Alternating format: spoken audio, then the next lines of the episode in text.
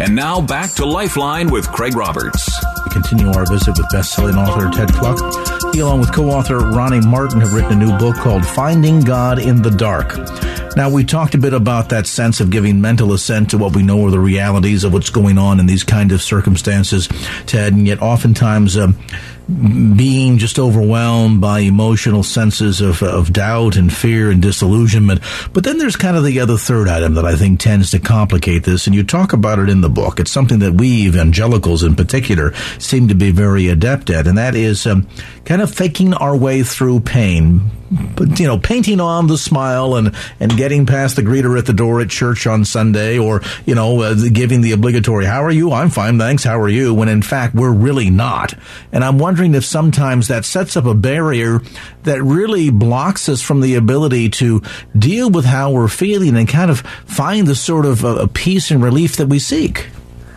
Yeah, I think it absolutely does. And I think, you know, I wrote about it in the book. I was absolutely guilty of that for so many years. You know, the issues were different for me in that, you know, our, our hard times, our dark places, if you will, were infertility, um, a failed adoption, um, some vocation related failures that I was experiencing. And instead of, you know, being humbled and clinging to the cross and those things for a lot of years, I just got more bitter, you know, more bitter, more cynical. Um, but week after week, day after day, you know, Sunday after Sunday, I would go into church and, and, you know, I was, I was everybody's buddy and, and the backslapping lobby guy with a smile for everybody. But inside I was really dying, you know, and I was really struggling with, you know, how do I love a God who, uh, would put me through this. Quite frankly, was was my thought process, and um, it was really tough, you know. And and thankfully, the the same institution that was hard for me in that, the church, um, it was tough to go to church and it was tough to see everybody else I thought prospering, you know, while I was kind of circling the drain, I thought, but, um, it was that same institution that ended up being, you know, such a help and such a comfort for me as the Holy Spirit, uh, pursued me out of that.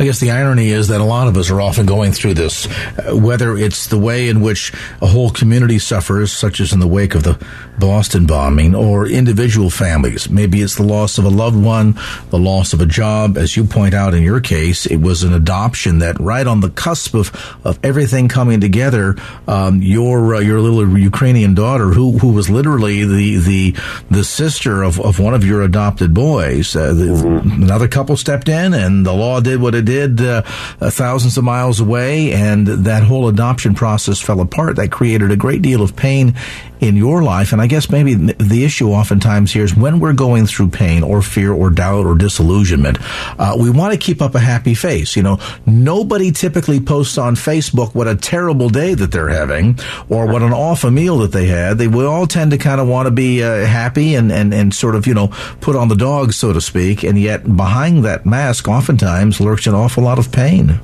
Yeah, that's so right, man. I, I think oftentimes we're our own best press agents. And you know from being in Christian media and Christian entertainment as I am, you know, there there is this often kind of creepy, you know, motivation to self promote, and um, I find I found myself doing a ton of that. You know, uh, again on Facebook, my Facebook persona was, you know, I was this happy, successful guy with a great family, and um, you know, all kinds of success and all kinds of exciting things happening, but you know, for anybody who knew me then or, or anybody who was close to me then, you know, the opposite was really true. And um, it wasn't until, you know, I heard some convicting preaching.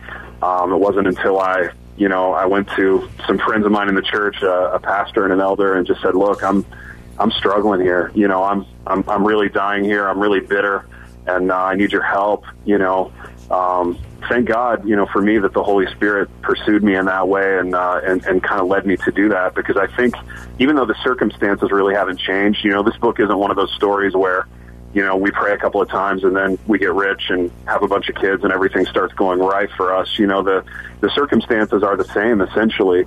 Um, but but Christ has given me a lot of joy and a lot of peace in the midst of that. So I'm thankful. What's the big takeaway? Um, as both you and Ronnie have shared a lot of personal pain in this book, what are you hoping to be the big takeaway for readers and for our listeners tonight? Yeah, you know what? I think a couple of things. Number one, we can feel so alone in our churches. um, when we do struggle and when we are in dark places. And uh, Ronnie and I hope that this book would kind of be the the friend that we don't have in churches.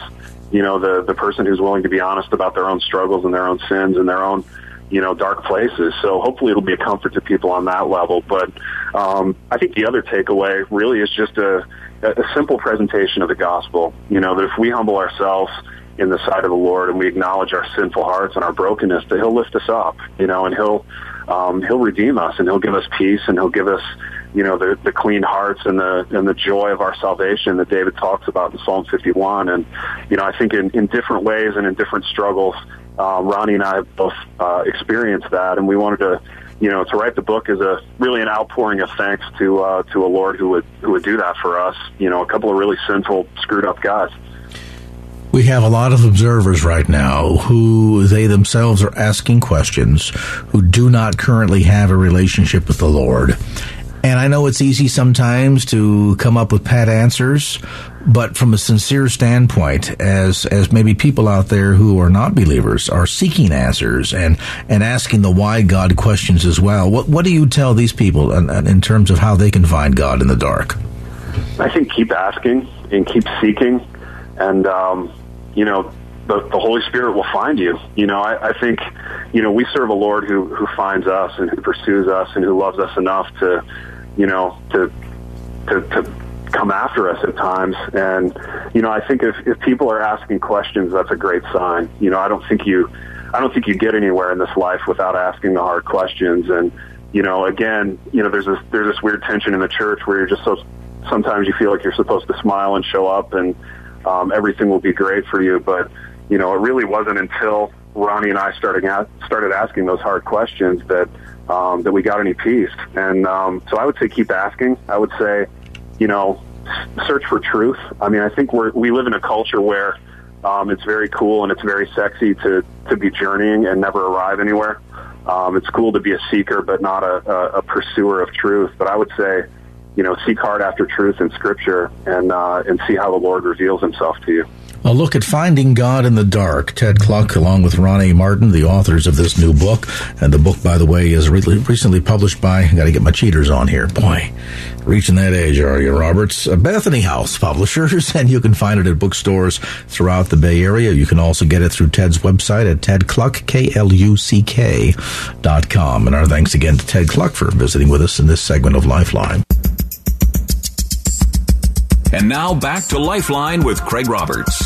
Topic we're all familiar with. At least we ought to be if we're honest with ourselves. The issue of brokenness is something that all of us have to struggle with at varying times in our lives and varying degrees. You know, the irony is when we when we know broken people, when we are in relationships with broken individuals, it could be a spouse, it could be uh, offspring or a sibling or maybe even an acquaintance, a coworker, uh, the inclination, the tendency is to want to go in and try to fix them and that's understandable, right? We've been raised in a culture that says when something is broken, you fix it. Uh, men are particularly good at that. They don't want to. They don't want to feel. They don't want to discuss. They just want to get to the heart of the problem and fix it. But some problems cannot so readily be fixed. And then what happens? Well, depending upon how you deal with it, um, it, it, could create an atmosphere uh, that is prickly at times and painful, or can be uh, downright chaotic. My next guest knows exactly what that is like. He was raised in a household that was characterized by a sense of brokenness and chaos and stress and turmoil and he has detailed these experiences and the insights that they have given him um, ultimately in his walk with Christ inside the pages of a new book called All But Normal Life on Victory Road. Pastor Shawn Thornton is senior pastor at Calvary Community Church down south of us in Westlake Village. Also, the um, Bible speaker on all things new, a nationally syndicated Christian teaching program. He's also a member of the board of directors of one of my favorite organizations, Joni and Friends. And Pastor Thornton, great to have you on the show. Thank you, Craig. Great to be with you. And you, you really gave a great setup in terms of brokenness and how people are broken and, and the difficulty with trying to fix them sometimes. And we want to, you know, we want to fix them because I think we, we desire to to find a life that is normal, whatever that means. I saw the title of your book, and it, it reminded me of a, a quip that's often shared in uh, her public performances. A, a Christian comedian, uh, John Chonda Pierce, who says, "Normal is just a setting on your dryer." We we're we're looking for normal in life, but the reality is, I guess, in man's fallen condition, that that brokenness really is normal, and and sometimes we need need to understand that um, uh, everything can be but normal, and yet in and through all of that, the, the, question, especially for the believer, that needs to be asked is, okay, where do I find God in this, and where can I find a sense of of peace and joy about myself apart from the chaos that, that swirls around me? Yes, and, and when you're growing up in it, you've got the identity as a follower of, a, of Christ, of course that's key to that. And then you've got, you know, there are a lot of kids raised in homes, maybe with a parent with some uh, mental illness, uh, physical difficulty. Maybe there's just conflict in the home, and the child experiences the the roughest edges of divorce as a, as a couple is splitting up, and the kids are absorbing so much of it. Or you have substance or alcohol abuse, and so you have children growing up, and so they're dealing with their identity in Christ if it's a Christian home. Then they're dealing with their identity as an individual, as a human being, you know, coming through those coming of age years, and that adds another layer to it that, that complicates what is normal and how do we deal with brokenness around us. And there is that, I think, human tendency to want to not only fix things, but also readily so, I think, to assign blame. And it's interesting because yeah. I, I, started thumbing through the book um, last week, and if you kind of pick up halfway through, you think, oh my goodness, I mean, all of this yeah. tragedy and this chaos going on here. You know, clearly, poor Shawn was raised in a home with a drug abuse abuse or uh, alcoholism, things of that sort, couldn't possibly be a Christian home. And yet, right. you were not only raised in a Christian home, by loving parents, and there was a sense of, of, tremendous dedication. Your mother was even a Sunday school teacher, but mm-hmm. it was a, a tragic event uh, one of those unforeseen gotchas that happened in life that uh, you know uh, was the fault of no one, uh, at least right. within the family. That happened uh, 38 years before your mother ultimately passed. That kind of kickstarted all yep. of this. Uh, share that story, if you would, to kind of give some some perspective for our listener as as to your your your personal pain and and the, the source of the turmoil in your home. Well, my, when my mom was 14, she was a believer. She was a part of Youth for Christ Bible uh, studies and youth groups back in the early 60s, and so she was a follower of Christ, uh, young believer. She was 14, and uh, she had a crush on a, a boy, and, and he'd invite her to a dance, and so they've got this early relationship. And she convinces her parents one day he's a senior, she's a freshman, he has his driver's license. Let let John just drive me uh, to the department store to return an item. It was 10 or 15 minutes from their home and uh, the young man John drove in front of a pickup truck when he was turning at a, a stoplight, and there was this accident where um, she hit her head on the dashboard. She was unconscious for three months, so she's out from the moment of the accident for three months. She turns 15 in this coma. The young man graduates from high school while she's in the coma.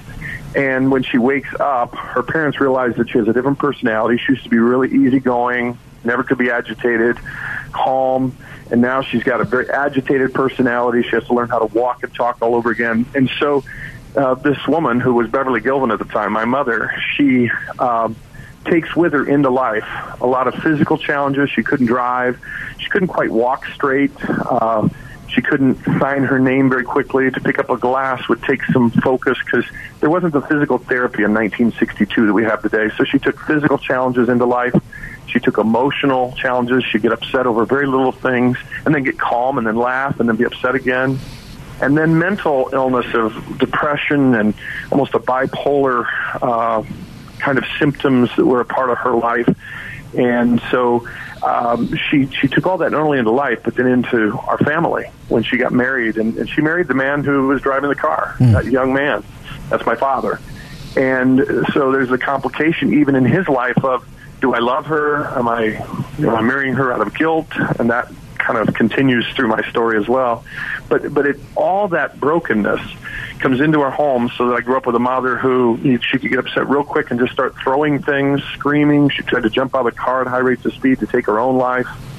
Uh, sometimes she'd grab the steering wheel when she'd get mad at dad or us. And she'd pull it and and uh, pull us into a cornfield or a, a, you know off the road and almost take our lives. And so that was the constant, not just you know every now and then, but constant tension, brokenness, chaos.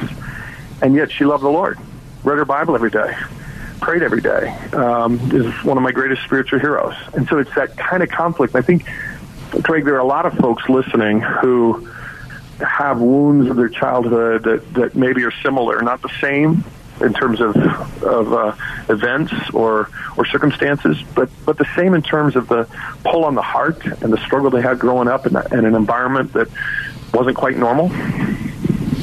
And you know, uh, so often, as I suggested earlier, Pastor, this this tendency that we often have to want to try to fix things, or to, or, or to assign blame with the notion that well, somebody out there, then if if I can't fix it, then you're responsible for fixing it. And you know, uh, not to minimize things, but people can go to counseling, people can go and and get into drug rehabilitation programs, things of this sort. There are times and circumstances where th- some things can be done to mitigate the impact of what's going on inside of the family environment. But this is one, as you're suggesting, Shawn, that was, you know, uh, it was an accident.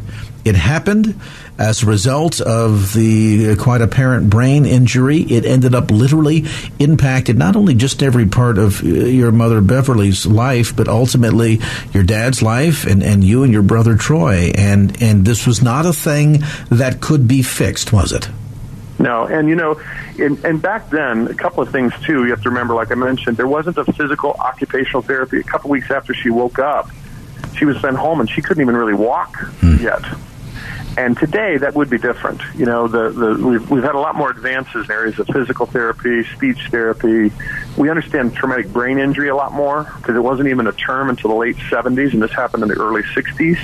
And so even medical doctors would just say we don't know what's wrong with her. She woke up. She should be fine kind of an approach. And now, of course, we see it with the NFL and soldiers coming home from Iraq and and uh, Afghanistan, you know, blows to the head, uh, explosion near the head, uh, those kinds of things leave uh, folks with some some debilitating, and often they get worse over the years. In the case of like football players, as the studies have shown, and um, that happened to my mom, and so it, there weren't those things that could be a quick fix. She went to our pastor for prayer. She went to counselors. She went to medical doctors, and um, they did what they could. I liked your word mitigate because there were there were things we learned over the years, especially when we started figuring out what mom's issues were, where we would work hard, my dad, my brother, and I, to not create an environment to set her off, if you will, mm-hmm. um, to upset her.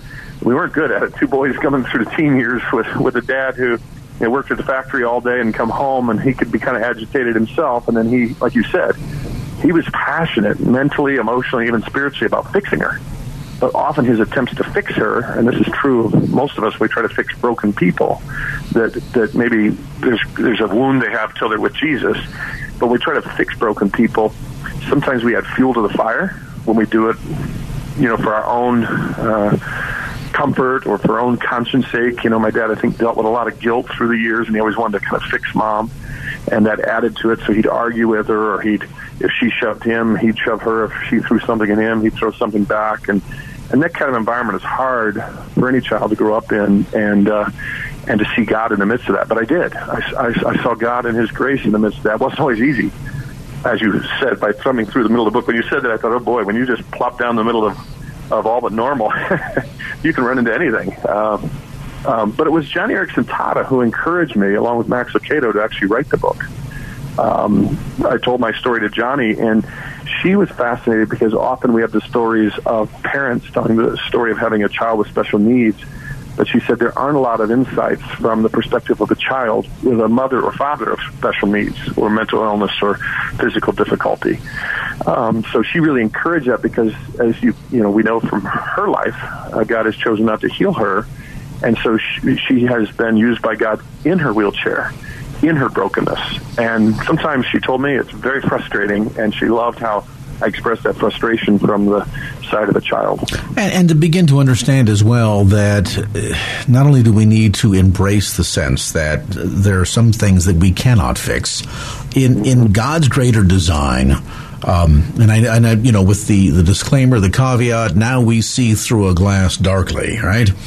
But sometimes within God's design, um, being influenced by that brokenness around us is a tool that He can use in order to do a great work in our own lives. Not to just teach us how to love the difficult to love, the sometimes unlive, unlovable individuals in our lives, but also what is the greater good that we can extract from that experience. And we're going to talk about that as our conversation continues. If you've just tuned in, we're visiting today with the senior pastor of Calvary Community Church in Westlake Village down South and Southern California. He's also the speaker on the nationally syndicated All Things New radio broadcast and a member of the board of directors of Joni and Friends. He's Pastor Shawn Thornton. The book is called All But Normal Life on Victory Road. We'll take a brief time out, come back to more of our conversation as Lifeline continues. And now back to Lifeline with Craig Roberts. Welcome back to our visit. Pastor Scott Thornton, our guest, Senior Pastor at Calvary Community Church of Westlake Village. The new book is called All But Normal Life on Victory Road. Um, there seems to be, as you suggest in the book, uh, Pastor Shawn, there is this sense that your mother had a, I'll call it a pool of anger that she seemed to, to dip into or draw from. Sometimes it seemed to be uh, endless or bottomless, and she could act out at different times in different places uh, and in pretty severe ways. I mean, throwing things and temper tantrums and threatening to throw your father out and all of it. And you characterize the, the difference between the way you sort of reacted to all of this or handled it and the way your brother uh, Troy did, where, where he kind of, uh, what's the old adage, water off a duck's back. yeah, he says I made him out to be a sociopath. um, but um, I, I think it's showing a difference I perceived, and we've had a lot of discussions. He's very happy with the book and supports it, but his perspective on things was, you know, I was the firstborn, and I was trying to fix it, just like we were talking mm-hmm. about firstborn, I'm trying to be the peacemaker between my parents. I'm trying to engage in, in resolving mom's issues and helping dad and calming dad, calming mom. And Troy's kind of looking at me, which is typical of the, the younger child, like, what are you doing? You're you're you're not going to get anywhere. We just got to bide our time and get out of here in a. Uh, you know, but there were times he tried to help, of course. But but my perception as a kid was always, I'm leaning in to try to fix this, and Troy's saying, we can't fix this, just lean back. And there was probably truth between us somewhere. You know, this notion of trying to fix a broken life, I think, is a frustrating one because it not only makes us confront um, our own mortality, our own uh, sense of, of limitations, the fact that things cannot always be fixed, but then it also leads to that very frustrating question, and that is, well, if I can't fix it, then what? Um, she yeah. is your mother no way around it. I mean, even if your dad, uh, John, decided yeah. that's it, I'm going to divorce the woman and be done with it, she would have always been the mother of his two sons. She will always be your mother. And so if you can't fix it, how do you relate to it? How do you say, okay, God, what is there in all of this turmoil and chaos and pain and brokenness that you want to use in my life? Yeah, I think you you nailed it. It goes back to even what Joseph said about his brothers 22 years later when they show up and they think he's going to take his life because of what they did to him and throwing him in that pit and then selling him into slavery. He said, uh, "You meant it for evil, but God meant it for good." In this case, I don't know if there was evil intent. There there was an accident that occurred that left us with the personal consequences. But I still, even as a child growing up, we went to church Sunday morning, Sunday night, Wednesday night. We were that kind of family. We were very involved and what was good for us was that that church in Sunday school, Awana, the various ministries, taught us that God is doing something. And, and I started as a young kid, and my brother too. He's a pastor now as well. And we looked at our circumstances and said, okay, what is God teaching us? I, I wasn't real sophisticated. I was a kid. But I started to see the hand of God. And also, my parents both leaned into the Lord. My mom would scream and holler and get my dad off to the factory in the morning. It would be chaos and noise and throwing things, and then she'd sit down and read her Bible and pray. And my dad would take in his lunch pail an Our Daily Bread and wrap it up in the thermos and the clip. At the factory at lunch, he would read his, his daily bread and talk to the Lord. And so the trajectory of their lives, even in all the brokenness, came through more than the individual moments or collection of moments that were chaos. I hope you understand what I'm saying. And somehow that just stood out for my brother and I. And and God showed that to us and allowed us to hold on to that trajectory uh, both my mom and dad in their brokenness. You acknowledge that God had a plan in all of this. Were there ever yeah. any times, Shawn, when you wrestled with God by saying, God, I know you have a plan, but it's not my plan or I don't like your plan? Very much so. As a matter of fact, the prologue of the book, and then again later, the worst night of my life, I'm 14, and uh, just chaos breaks out in the other room, and my dad sends us to our bedrooms, and my mom eventually, after mirrors coming down, glass breaking, them shoving, screaming, cussing, a policeman come and, comes and takes my mom away at 14, and uh, she goes into an institution for several months. And that night, she was taken out. I didn't know if our family would ever come back together. And I remember laying there bawling, looking at the corner of, of the ceiling tile at my room at 14 and saying, God, why am I in this house? Why wasn't I born in my neighbor's house or my cousin's house or a kid at school? They have a good, normal family by the way, later I found out most of those people did not have normal families. Everybody had some brokenness somewhere. Um, but I remember just begging God and going to sleep crying that night, December 28, 1980. I describe it in the book. It was, and I know folks who are listening in, in the Bay Area there where you are, many of them remember those kinds of moments in their childhood. And somehow God, there was no audible voice, there was no, you know, Jesus standing at the foot of my bed but God met me in that moment. I can't even find words to describe how I fell asleep crying, asking God why, and this didn't make sense.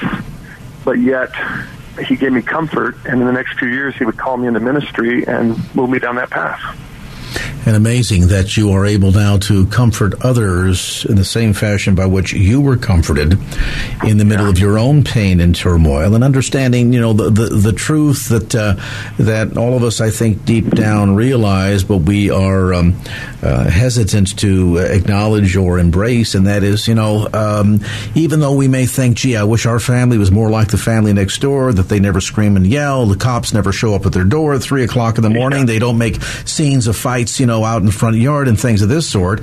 But, it, it, you know, uh, what about the family that, no, does none of that, but has a father, for example, who comes home every day from work. He's a workaholic. He's totally indifferent. He's not engaged mm-hmm. with, with his family. He doesn't pay any attention to his children. He's, he's completely emotionally detached from them. I mean, it, mm-hmm. that seems on the outside to be more quote unquote normal, but in the reality is it's like, well, gee, I mean, void of any sense of, of engagement or passion. Is that really any worse than the scenario of of the, the, the childhood that you were raised in? I would suggest probably not. I'm, I'm in agreement with you. That's part of what I tell in the story. As a little kid, I thought this was normal. I get to be nine or ten, and I'm making excuses for it to my friends who are coming to play at our house because our house was trash. Mom couldn't clean. And then by the time I'm in my early teen years, I'm begging God to get me into some other family. But late in my teen years and into my college years, I start realizing, wait a minute, all these families that looked picture perfect Christian families – now some of them are divorcing, and some of their some of their kids are having some deep, crazy issues, and started realizing, wait, we're all broken. We're all in this journey, and my life verse is Second Timothy one twelve, and I love it. Paul's in jail, and he doesn't know a lot, but he says, "But I know whom I have believed, and am persuaded that he's able to keep that which I committed unto him against that day." And for me, I couldn't explain it all. And even as a teenager, God gave me that verse and I've latched onto it. I still can't explain it all. I never told my story until this book. I didn't even tell close friends any of my upbringing. They're shocked by it. Our home church folks are shocked by it, but they're encouraged too. But um, but I know whom I have believed, and am persuaded He's able to keep that which I've committed unto Him against that day. Even in my brokenness, one day I'll be made whole one day you'll be made whole as a follower of Christ in the presence of Christ. And to me, that's great hope in the midst of this broken world. It strikes me that the big operative word here, as you sort of are now in your adult years capable of taking a step back, the so called 30,000 foot high view on all of this, that the operative word here is perspective. And so many of us go through life with a very narrow perspective, distorted perspective, flesh based perspective, through our own eyes perspective, uh, very, very limited, very finite.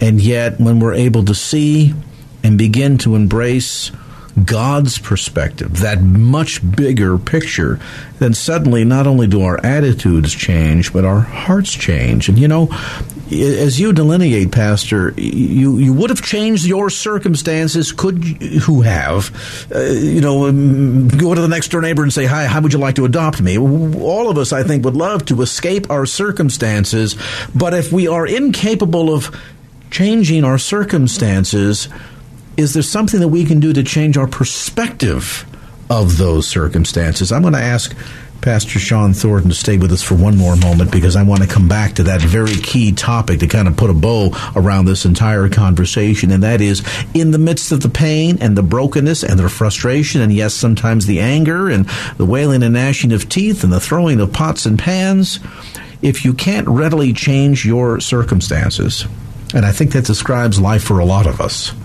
then what can we do to change our perspective?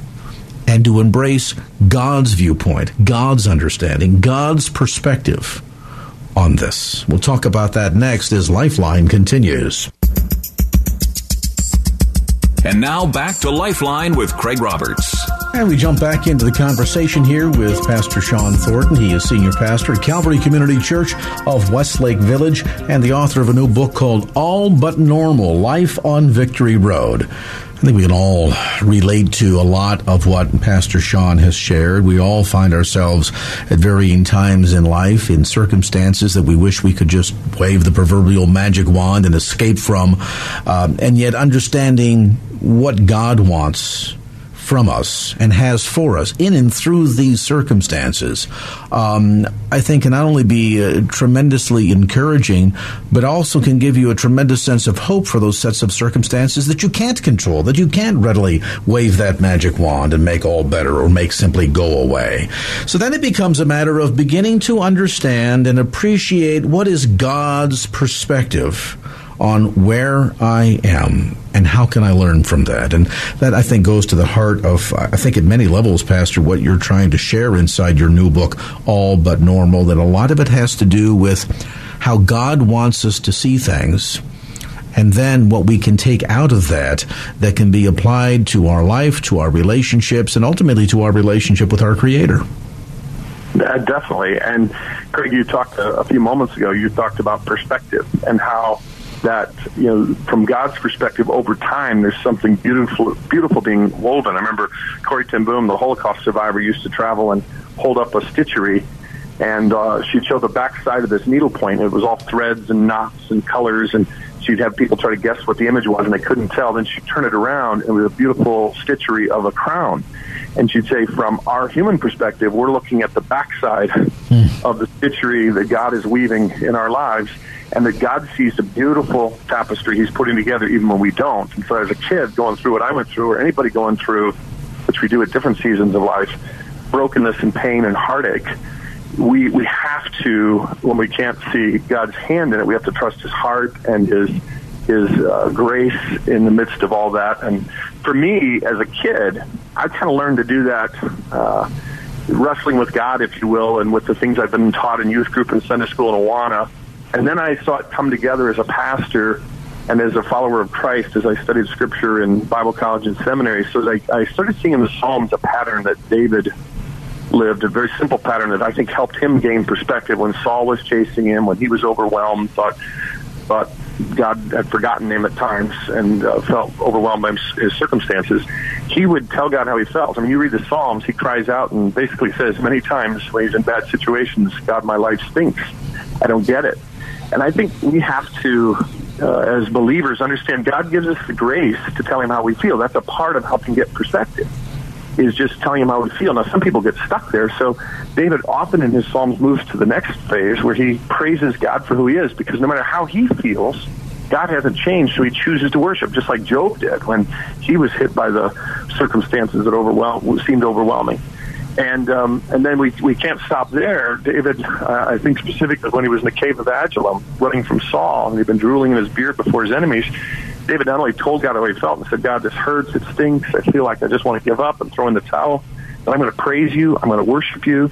I'm going to sing of you among the nations. Then he went from telling God how he felt, praising God for who he was, to serving God by helping others. I love the story when David's in the cave of Adullam. It says while he's there, God sends to him all the people in distress, in debt, or who are discouraged in Israel. They come to him at the cave. And, you know, just what you want when you've had a cold, dark cave experience is a bunch of losers showing up at your door. but but God gives him these, and it says he becomes the captain of them. And then that's the, the Psalm 34. We believe he says to those people who gather when he says, Oh, taste and see the Lord is good. And I think uh, for us to gain perspective, it's okay to pour out your heart. Try, I cried out to God many times. I do it still when I suffer loss, when my mom died, or when we go through uh, dark waters as a family or deep things in the church ministry. You tell God how you feel, then you intentionally move past that and begin to praise Him for who He is, and then you look around for others who are hurting that you can serve. And then it's after I move through that process and over time I begin to see what God was doing mm. in that dark time, and it helps me gain perspective.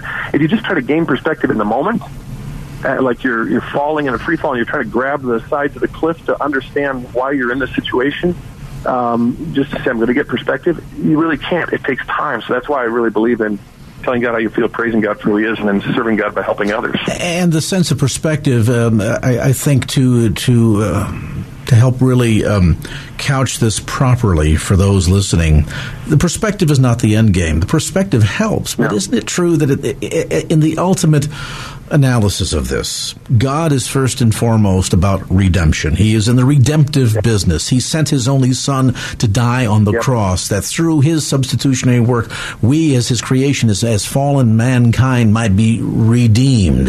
And so yep. God seeks to engage in this business of redemption at so many levels. And uh, let's be clear about this. It's not simply the redemption of our soul, but in some ways, I would imagine that as you look back upon your childhood, what your mom went through, the pain that she experienced, the pain that because of her injury and the resulting illness was brought upon your dad and your, your sibling, uh, if we could just say, okay, well, I understand it now, I have perspective on it, well, that's okay, but it kind of leaves you on a downer note. But it sounds to me like you're beginning to also experience here a manner in which God has been able to redeem your past, so to speak, by putting it to good use for His glory and, and to help others. Yes, uh, you're, you're. I'll tell you, Craig, you're you're right on because as a result of this, there was originally an epilogue. It's going to be the book that addressed right what you're saying.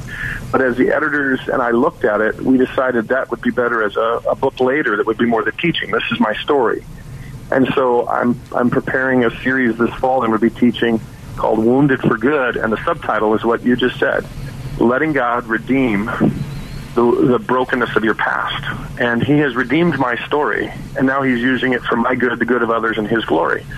And, and I think that's what he did with Joseph. I think that's what he does with uh, Job as Job moves through all of the brokenness. I, I think it's what he is doing. You're right. He is a God of redemption. He's redeeming our eternal souls. We even know that the earth is groaning, Romans 8 says, and it's longing for the day that it'll be made right. He, you know, the, the resurrection was the beginning uh, of the end of the curse and the groaning and the pain and the brokenness. And right now, he's demonstrating that in individual lives. And, and a story I put on the shelf and thought nobody cares about my story because it shaped who I was and they're getting the secondary benefits of it, but I'm not going to tell anybody.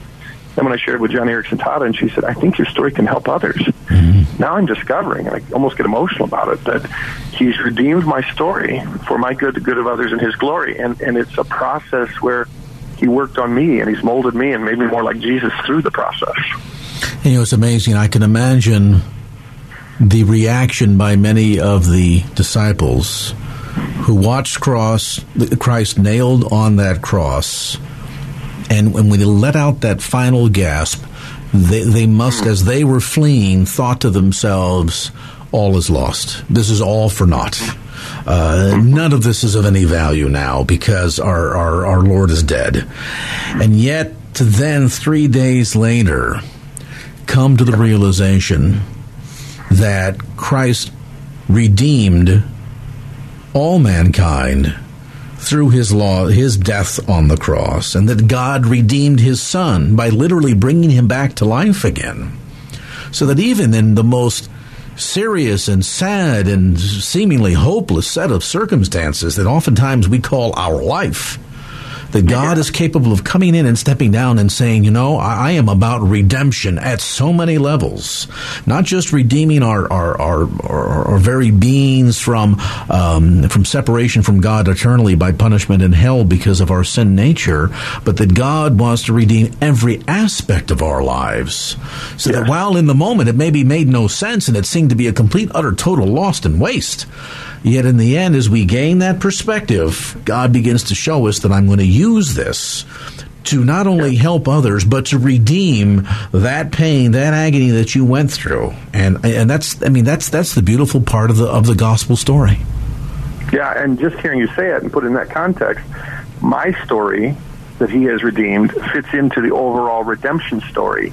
And I'm not trying to minimize or be cutesy about it, but as you just described it, it's linked to the death, burial, and resurrection of Jesus. And the hope I have is rooted in the hope of that redemptive plan that he carried out in behalf of the Father. And you know, looking at my story in print was very hard for me. I could have written this in six months, but it took three and a half years. I had a very skilled co-writer, Joel Kilpatrick, and and we could have done it probably in six months. But I would see my story in black and white, and tears would would would you know hit the printed page I printed a chapter on because I'm reliving some of this. But now, as I've gone through the process, I can tell you God has redeemed my story, and is, is using it for my good and the good of others. And I do believe in the brokenness of our family's pain and my mom's inner torment that she had God is being glorified, and it, it, it, it is something that only God could do by His grace. Amen. And you know, we all have stories to tell. Um, we all have that personal pain, that brokenness that we spoke of earlier, um, that is a part of the fabric of our lives in, in so many layers and so many levels. And yet, every bit of it is not beyond the redemptive power of Jesus Christ. And so, um, think about the way in which God is redeeming you and redeeming your past and and how that as you study to show yourself approved as you draw closer to him that God will give you greater perspective on all of these matters, and then through that perspective, you can begin to see the redemption that takes place. That in and through all that pain, God redeems it and then uses it for His glory and and ultimately you can be used as a wonderful tool of his. It's a great book. It's a, it's a hard to read book in the sense that I think a lot of us see brokenness, especially anybody who's gone through turmoil in, in childhood, divorced families, um, parents or siblings that struggle with with uh, either uh, mental illness or, or substance abuse, whatever the case might be, or even the so-called normal family wink wink that you know was not really normal. Um, you can see yourself inside of the book, but most importantly, you can see God's redemption. All but normal. Life on Victory Road, a memoir. Again, the book newly published by Tyndale House, available at bookstores throughout the Bay Area through the usual suspects too, like Amazon.com. You can also get it online through Pastor Thornton's website, allbutnormal.com. That's allbutnormal.com. And our thanks to Pastor Shawn Thornton, Senior Pastor at Calvary Community Church of Westlake Village, for being with us and sharing his story on this edition of Lifeline. Well, that's going to do it for this edition of Lifeline. Thanks so much for being with us. And if there was anything you heard on today's show that you'd like to hear again or share with a friend, grab a copy of the Lifeline podcast. Simply log on to kfax.com. That's kfax.com for the Lifeline podcast. Our producer is Wanda Sanchez. I'm Craig Roberts. Till next time round, remember, just don't keep the faith. Get out there and share it and make it a great evening. So long. Opinions expressed in the preceding program do not necessarily represent the views of the ownership, staff, or management of KFAX. Copyright Salem Communications, all rights reserved.